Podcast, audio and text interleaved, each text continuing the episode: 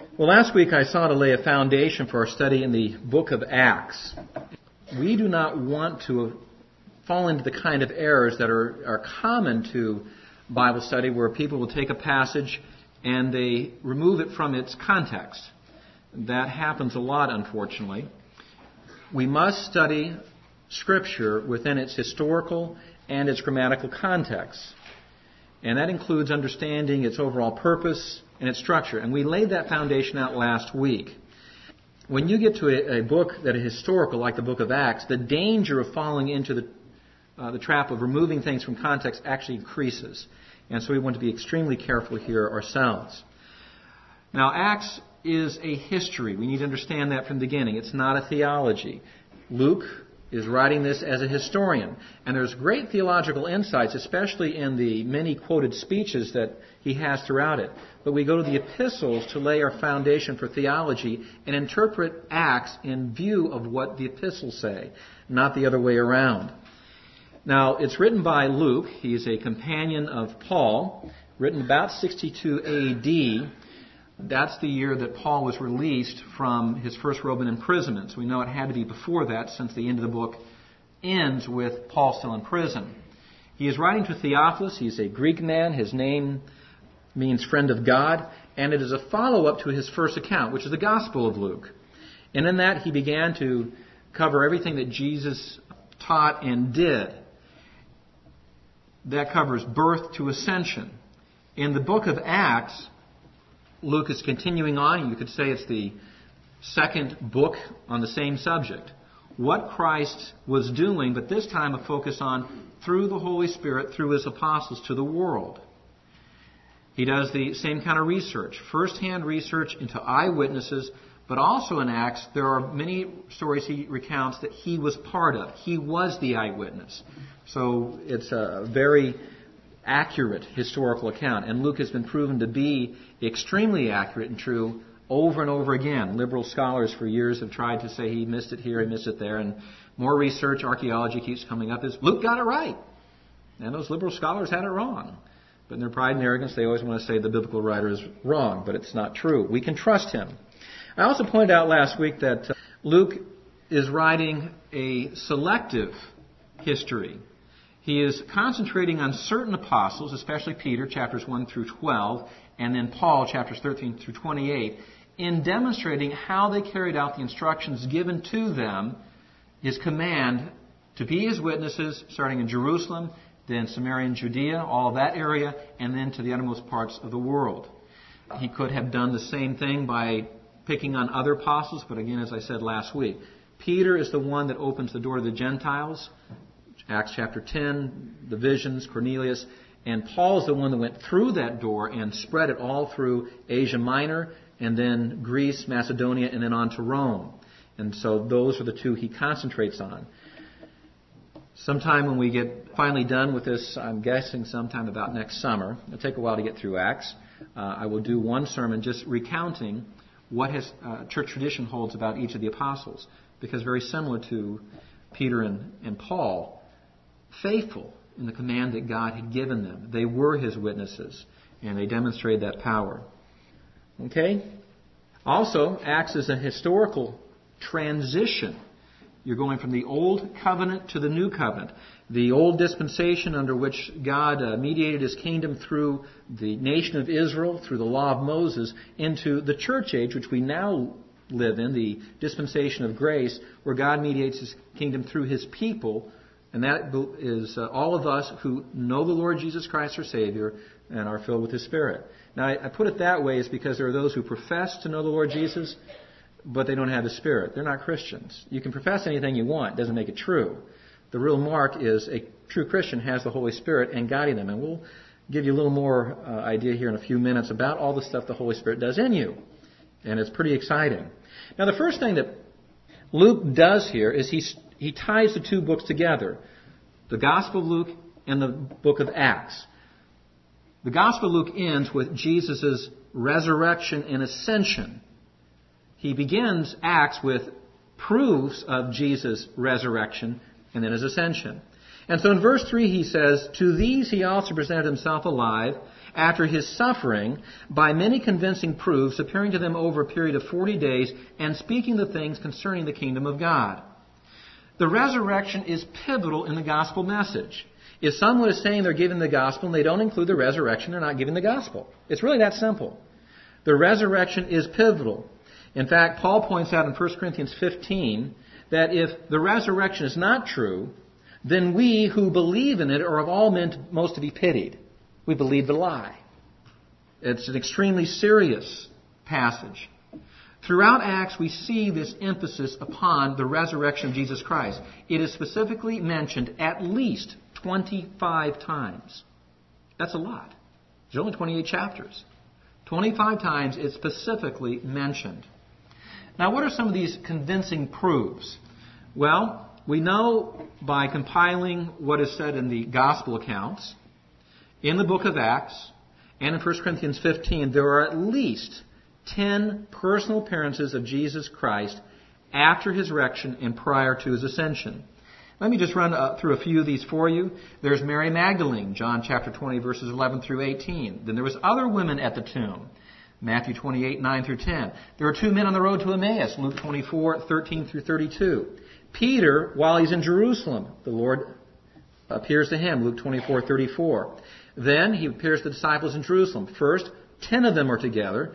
Thomas is missing. That's John 20, 19 through 23. And then Thomas comes and he appears to all 11 together in Jerusalem, John 20, verse 24. Then he shows up in Galilee where he had told them to go, and seven of them are fishing. He shows up there. So he's seen by seven, and then all 11 in Galilee, Matthew 28, 16 through 20. 1 Corinthians 15:6 says at one point, and we suspect this was in Galilee, he is seen by 500 at one time. Now maybe you can fool a few people, but you have 500's a lot, all at one time. And then uh, 1 Corinthians 15:7 says he was also seen last of all by James, the brother of the Lord. Now after the resurrection, he was also appeared to Paul. Now it's interesting some of the things that Jesus did after his resurrection. One of it, he ate with them. Acts 10, 40, 41, Peter recounts this. In fact, Jesus prepared the meal for them in John 21. He prepared the fish and he fed them breakfast. He also invited them to physically touch him a couple times. In fact, that was what finally convinced Thomas. Remember, he had said, I won't believe unless I can touch him. And Jesus invites him, touch me. I'm physically here. In fact, uh, it's interesting to note that uh, there in uh, Acts 1 4, where it's translated as gathered or assembled, the word can also be translated as eating with. It's actually translated that way in the New International ver- Version.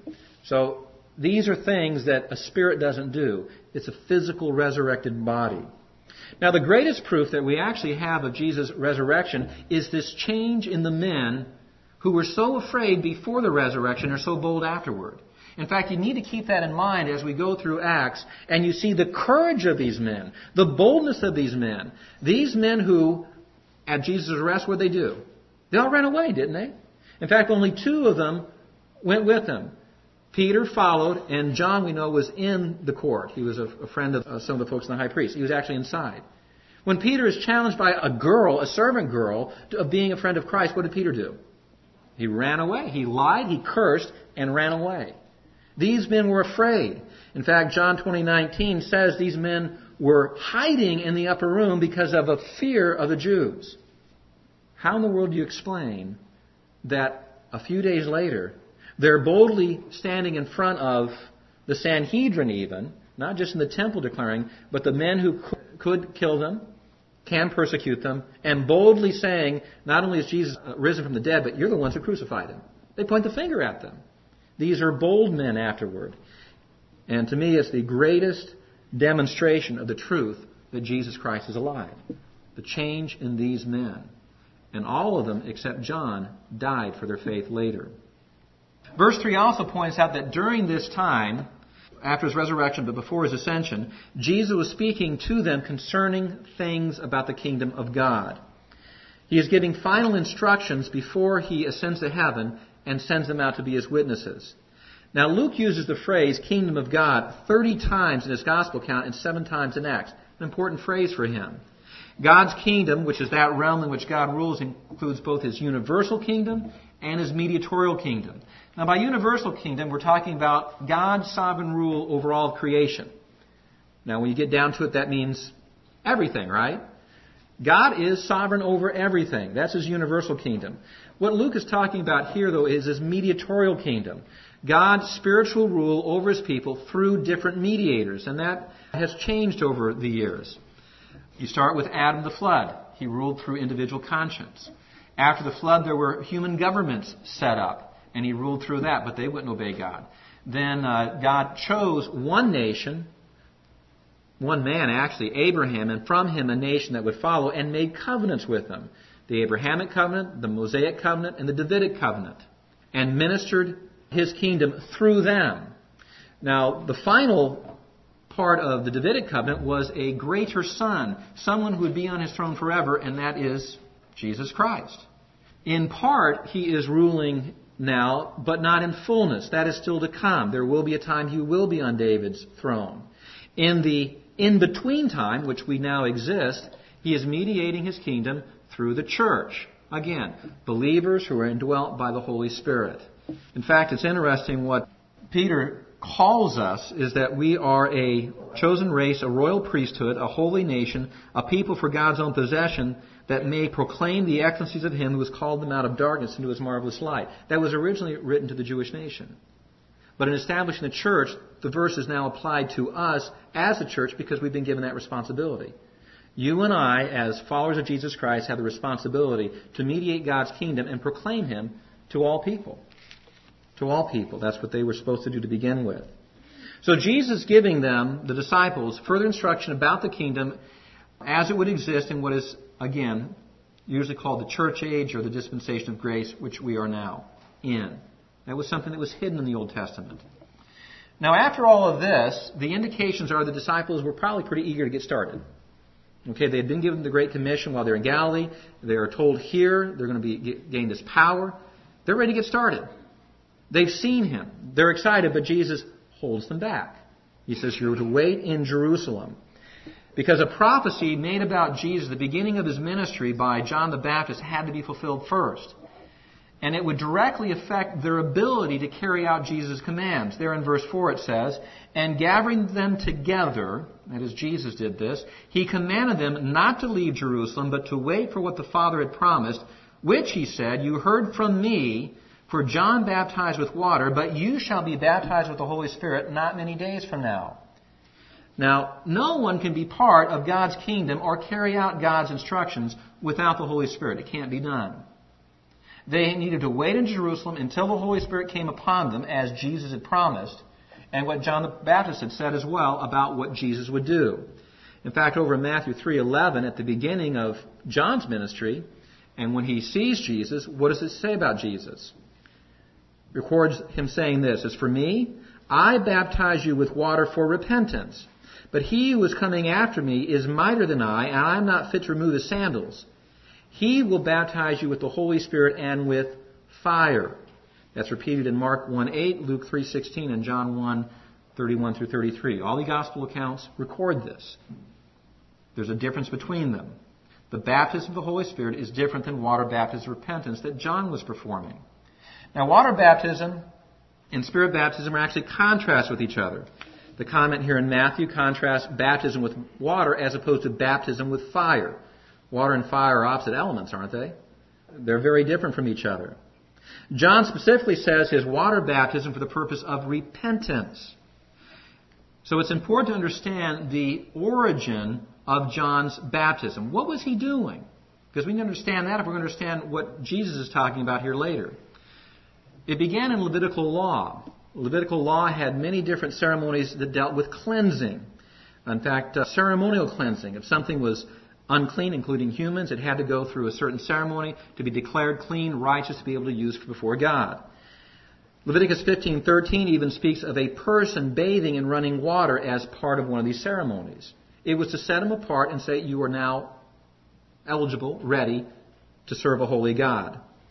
Jewish proselyte baptism, which was a sign that a convert had changed from a pagan orientation to a Jewish orientation to serve the living God, was then practiced based on these Levitical ceremonies. That's where it came from. It was demonstrating they had changed from their sinfulness and turned to the God of Israel. The baptism of repentance practiced by John is rooted in that ceremony, proselytes. Except John is not speaking to Gentiles, he's speaking to Jews. And that was new. They expected him to speak to Gentiles. That had been common for a long time. But to tell Jews they need to be baptized? Wait a minute. What are you talking about?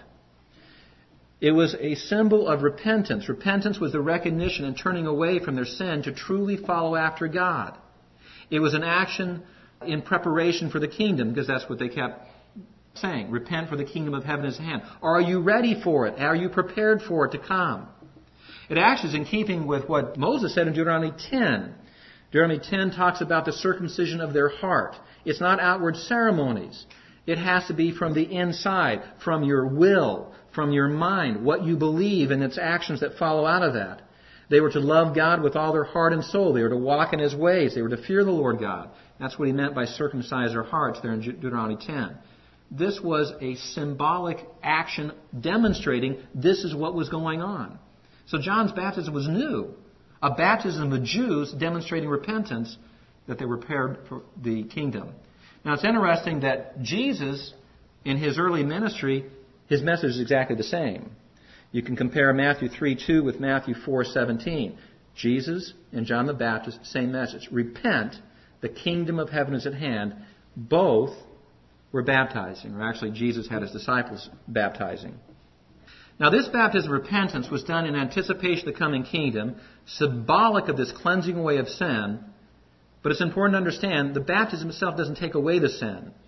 It's symbolic of the Levitical rituals that were done to demonstrate it being set apart. It symbolized the righteousness, the cleansing given to the individual as they confessed their sins and then placed their trust in God.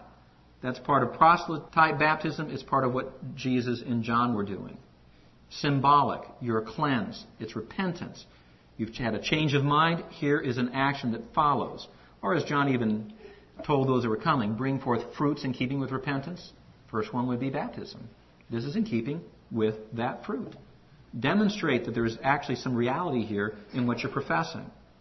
Now, Christian water baptism arose out of the baptism that John was performing. In fact, over in um, Acts chapter 19, 4, Paul makes a statement concerning the transition that's taking place. Before they had been doing baptism of repentance, as John had been doing, as Jesus had been doing, it is changed to a Christian baptism, being baptized into Christ in identification with Him. Here's what he says in verse 4. John baptized with the baptism of repentance, telling the people to believe in Him who was coming after him, that is in Jesus, in anticipation of Christ's coming. Now it says, and when they heard this, they were baptized in the name of the Lord Jesus.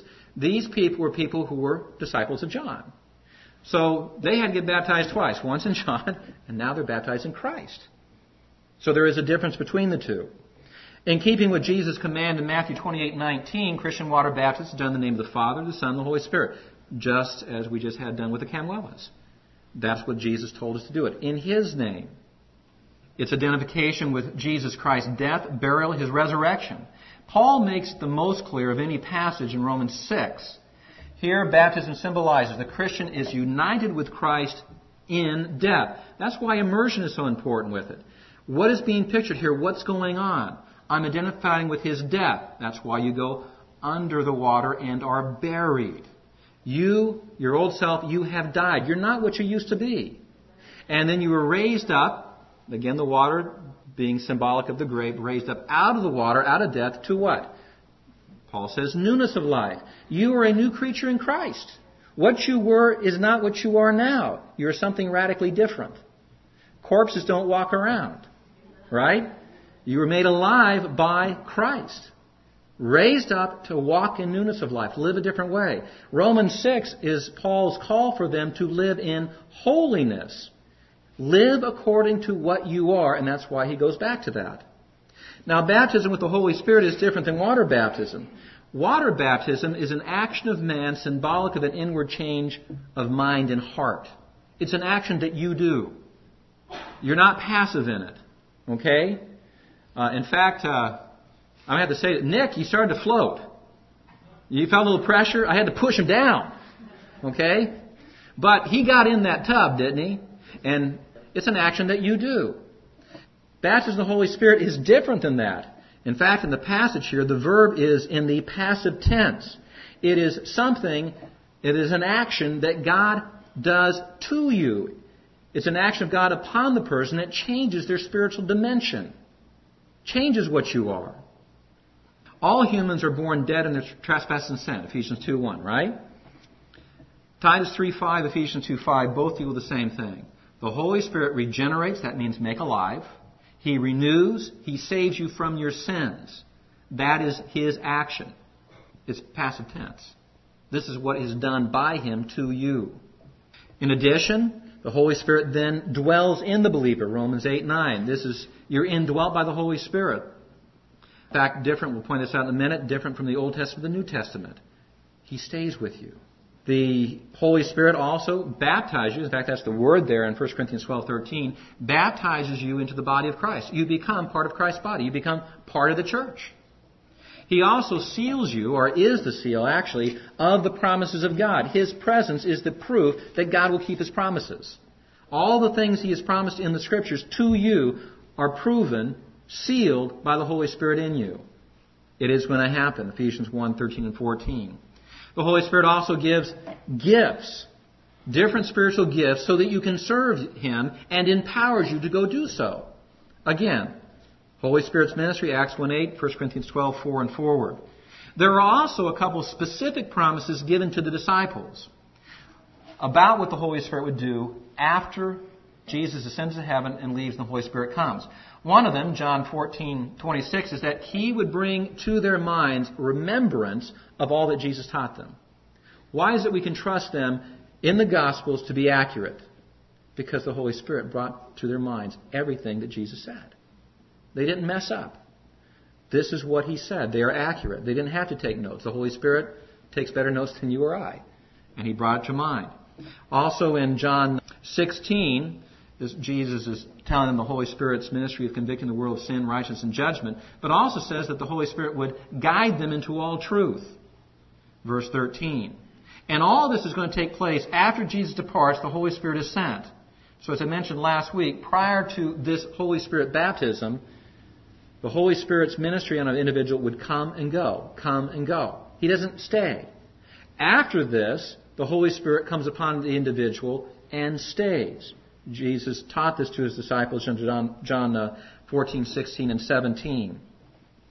That is one of the transitions that we see going on in Acts. These were believers in Jesus. Weren't, were the disciples not believers in Jesus? They were his followers. But here's a transition. They did not have the Holy Spirit to begin with. Jesus leaves, the Holy Spirit is sent and comes upon them. Later on, as we follow Acts through, we're going to find the Holy Spirit comes upon people at the time of belief. So it's one of the transitions we find from the Old Covenant to the New Covenant. Now he says it's not going to be many days, and actually it ends up it's only a week following his ascension that the Holy Spirit comes upon them. Now, what is it that Jesus commissions them to do? We get to verse 6, we find there's a question that develops. He's going to give them, here's what I want you to do. You're going to wait, but they're thinking about this. Okay, the Holy Spirit's going to come upon us. And they're starting to think of all that they know about the Old Testament, all that they've been taught about Jesus as well, and uh, we got to question Jesus. So verse 6 says, And so when they had come together, they were asking him, saying, Lord, is it at this time you're restoring the kingdom of Israel? Is it going to happen now? Is this what we're talking about? We've got to remember it's a very logical question for them. This is what they've been anticipating from the first time they started following Jesus. The restoration of the kingdom of Israel with the greater son of David on the throne. They very well knew the Davidic covenant, 2 Samuel 7. David's son would reign eternally. There's David's son. It's Jesus. Is this when this is going to happen? They certainly are aware of uh, things like Daniel 7. There would be an everlasting kingdom that was going to be established. Is this when it's starting? There's prophecies throughout the Old Testament, various prophets about a restored Israel. Is this the beginning of that restoration? There was the coming of the Spirit. In fact, uh, Peter's going to comment that in Acts 2. But this very specifically is what's going to push them about this question. We know that the Spirit's going to come, and this is the beginning of the restoration of Israel. Is this what we're talking about?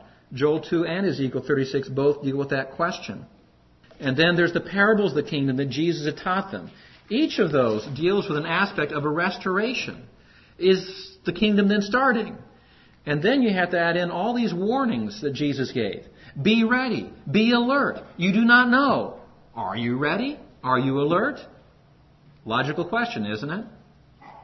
This is what they had hoped for from the time they began to follow Jesus. Is the kingdom coming?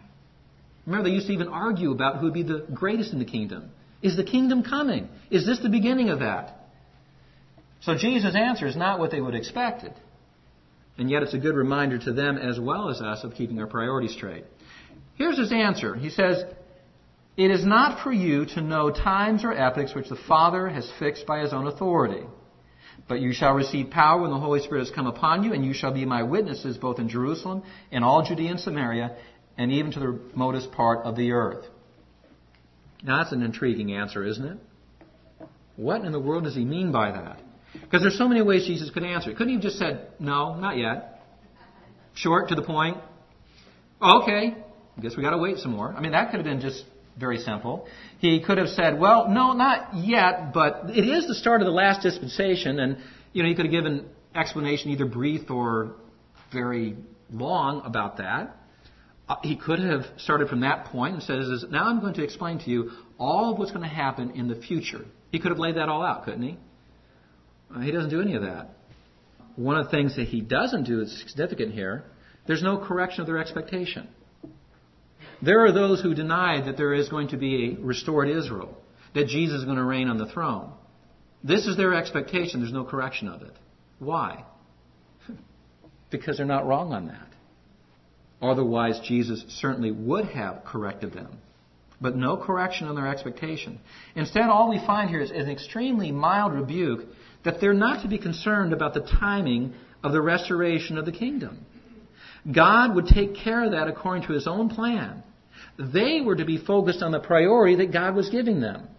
You are going to be my witnesses, and you're going to witness in all these places. You're going to spread to the ends of the earth after the Holy Spirit comes upon you. That is what I want you to be focused on.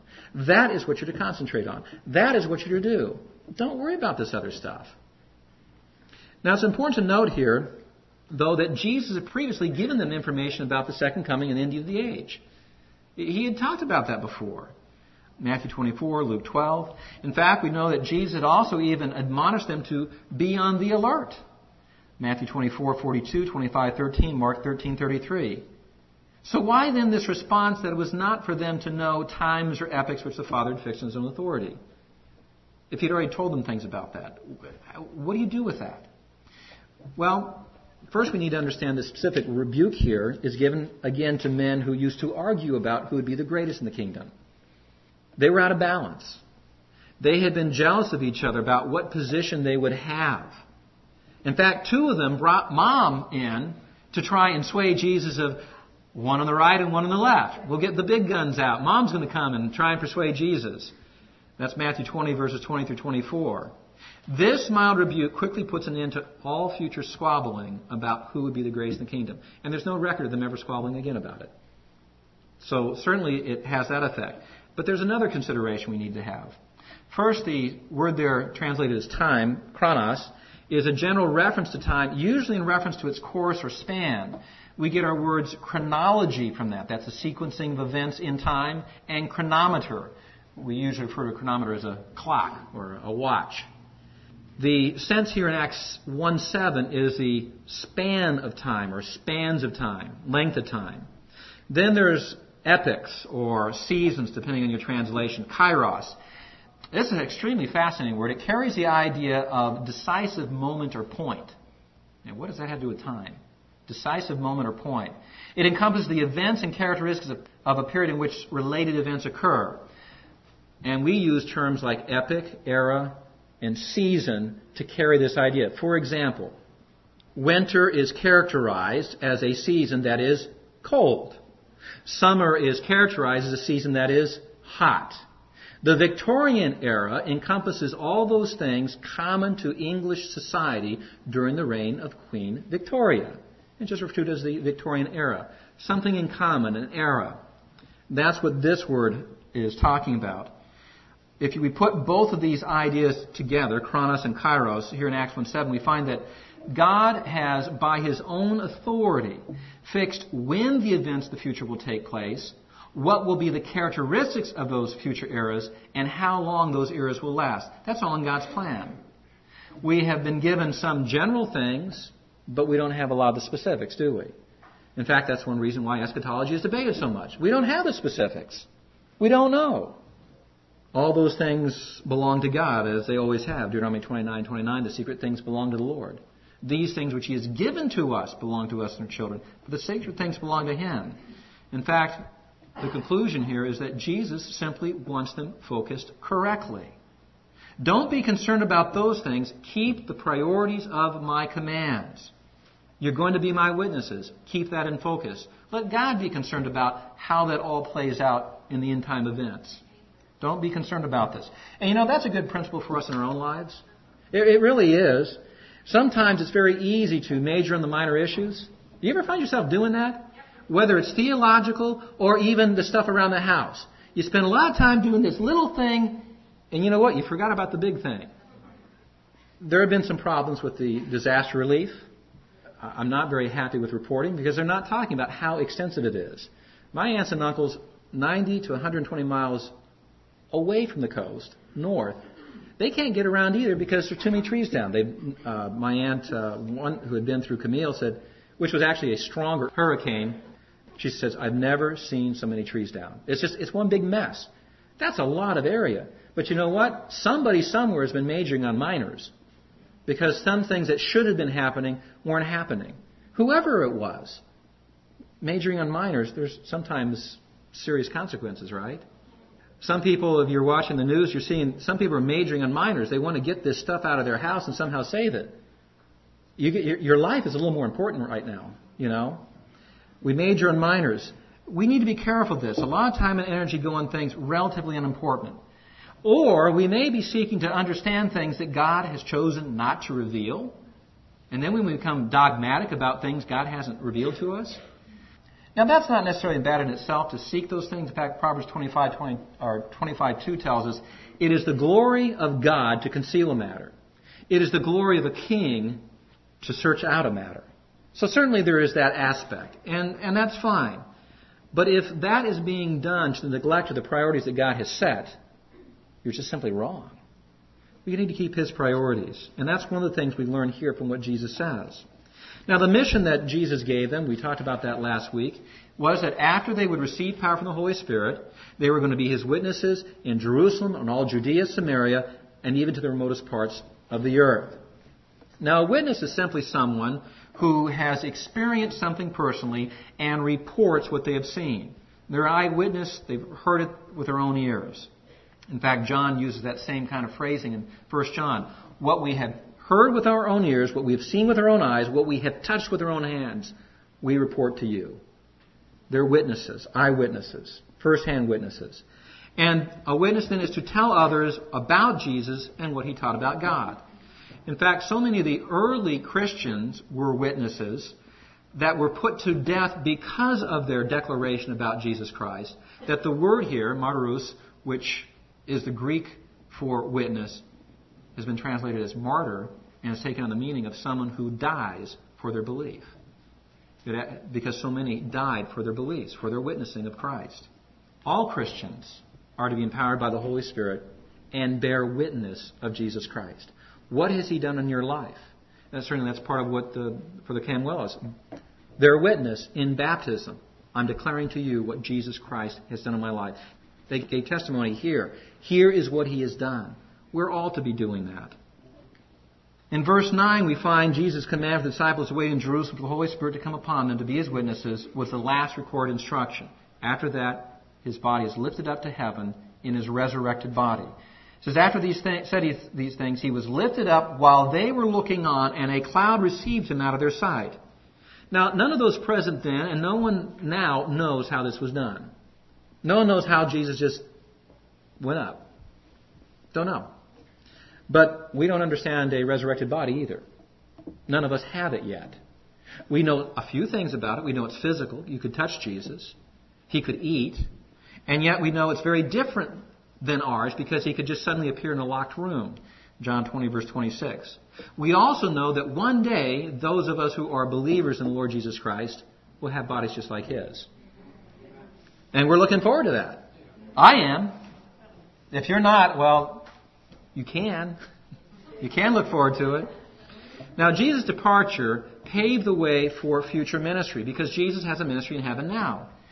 One of the things he's doing, John 14, verses 2 and 3, is he's preparing a place for us so that we can come and be with him in heaven. That's encouraging. You know, my father's a carpenter. I'm glad that Jesus was trained by a carpenter. He's preparing a place for me, and I'm going to tell you, it's going to be really well built. Okay? He's also making intercession with God the Father on our behalf. Hebrews 7:25. That is a great thing too. The Holy Spirit makes intercession, Jesus Christ is making intercession. And then verse 10 tells us the response of these amazed disciples. And if you were there, you'd be doing the same thing. It says, and as they were gazing intently into the sky as he was departing. Have you ever taken a helium balloon and, and let it go?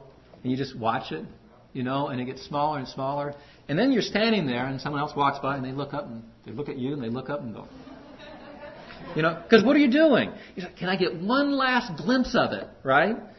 And those of us with glasses, we give up early. We say, I can't see it anymore. Some of you are like, I can still see it. Well, you know, that's what they're doing. He goes in the cloud and there's one last glimpse, and they're staring. And then it says, Behold, two men in white clothing stood beside them, and they also said, Men of Galilee, why do you stand looking into the sky? This Jesus, who has been taken up from you into heaven, will come in just the same way as you've watched him go into heaven. What a promise! He's coming back. And he's coming back the same way he went. In fact, we find that, uh, Revelation 1 7. Behold, he is coming with the clouds, and every eye will see him, even those who pierced him, and all the tribes of the earth will mourn over him. Even so, amen. You see, his promised return is joy for the Christian. We get excited about that. That's our hope. It's our motivation. But we got to remember there's another side of it. His return brings fear to the non-Christian. Matthew 25, 31 through 46 deals with all that. Even here in Revelation 1, 7, there is a mourning that's going to take place. Revelation 22, 12 through 15 adds this, Behold, I am coming quickly, and my reward is with me, to render every man according to what he has done. Again, that is joy for the Christian, but that strikes fear in the heart of one who doesn't know him. Because a judge is coming. It's a motivation for us to live in holiness. Paul says it this way in uh, Titus 2, 11 through 14. For the grace of God has appeared, bringing salvation to all men, instructing us to deny ungodliness and worldly desires and to live sensibly, righteously, and godly in the present age. Why? Looking for the blessed hope and the appearing of the glory of our great God and Savior Christ Jesus. That's why. That's what they're looking for. He goes on, he says, dealing with Christ who gave himself for us that he might uh, redeem us from every lawless deed, purify for himself a people for his own possession, zealous for good deeds. That's why we are motivated. When he comes, I want to be righteous before him, holy before him, living the way I ought. This is one reason Jesus and the apostles gave so many instructions to be alert and eagerly wait for his coming. They did not know the day or the hour would happen. The apostles called believers to be ready for the Lord's return as well. Romans 13, uh, verse 11 through 14. Paul said, the, the, the hour is to awaken. Quit sleeping. Wake up. He says, his return is nearer than it was when we first believed. He said, the night is almost gone. The day is approaching. It's at hand. Lay aside the deeds of darkness. Put on the Lord Jesus Christ and make no provision for the flesh to fulfill its lust thereof. That's a call to us. Are you ready? In uh, 1 Corinthians 1 7, Philippians 3 20 and 21, Paul tells us we need to eagerly be waiting for our Lord Jesus Christ, who's going to transform our bodies. I'm looking forward to that. And I tell you, the older I get, the more I look forward to that. Things don't work the way they used to. I'm looking forward to that. Are you? 2 Peter 3:12, Peter says we're to be looking for and hastening the day of God in anticipation. James 5 9 gives the other side of it. He describes him as a judge who's standing right at the door. Fear to those who don't believe. Are you looking for this blessed hope of the return of Jesus Christ? The apostles lived in an expectation that Jesus could return in their lifetime. They were looking for it. And though he is delayed, certainly the return of Jesus Christ is closer now than it was then when this was written, isn't it? About 2,000 years closer. We're closer. I don't know when it's going to be, and neither do you. But God does. And He says we need to be ready. We need to be eagerly anticipating, eagerly looking forward to it. And that should be doing something in our lives. Are you ready? What will Jesus find when He returns? Are you pursuing holiness as the Scripture commands us to in light of this anticipated return? Will His return bring you joy, shame, or condemnation? If it is not joy, then I implore you, I beg you, talk with myself, talk with Pastor Crow, talk with one of our church leaders, talk with whoever brought you. You can leave today looking forward to Christ's return with joy. Not shame, not fear, but with joy. Father, we are looking forward to that, those of us that know and love you. And it will be an exciting day. The day when the events for the culmination of time really begin the events that start all coming together for the setup of the millennial kingdom. We are looking forward to all those things. But thank you that we don't have to worry about all the details. We don't have to be concerned about this or that. We simply have to be concerned about keeping your priorities. Father, walking with you in holiness, seeking to live in righteousness even as we have been made righteous by Christ. To demonstrate in practical ways, as Paul calls us in Romans 6, we have died with Christ and we have been risen to a new life. Father, prod us on in each of those areas. That at his return, should we be alive and remain at that point, it will be with joy, not with shame, Father, and certainly not with fear. We would ask your mercy and grace again upon those who yet do not know you have not yet bowed their knee and acknowledged that Jesus Christ is Lord, have not yet believed and placed their trust in Him that His death is sufficient to pay for their sins. Father, be merciful and bring them to repentance. Bring them to an understanding that they may know the joy of walking with you. Father, we ask these things because we want you glorified. And so, even as John said, even so, Lord, come quickly. In Jesus' name. Amen.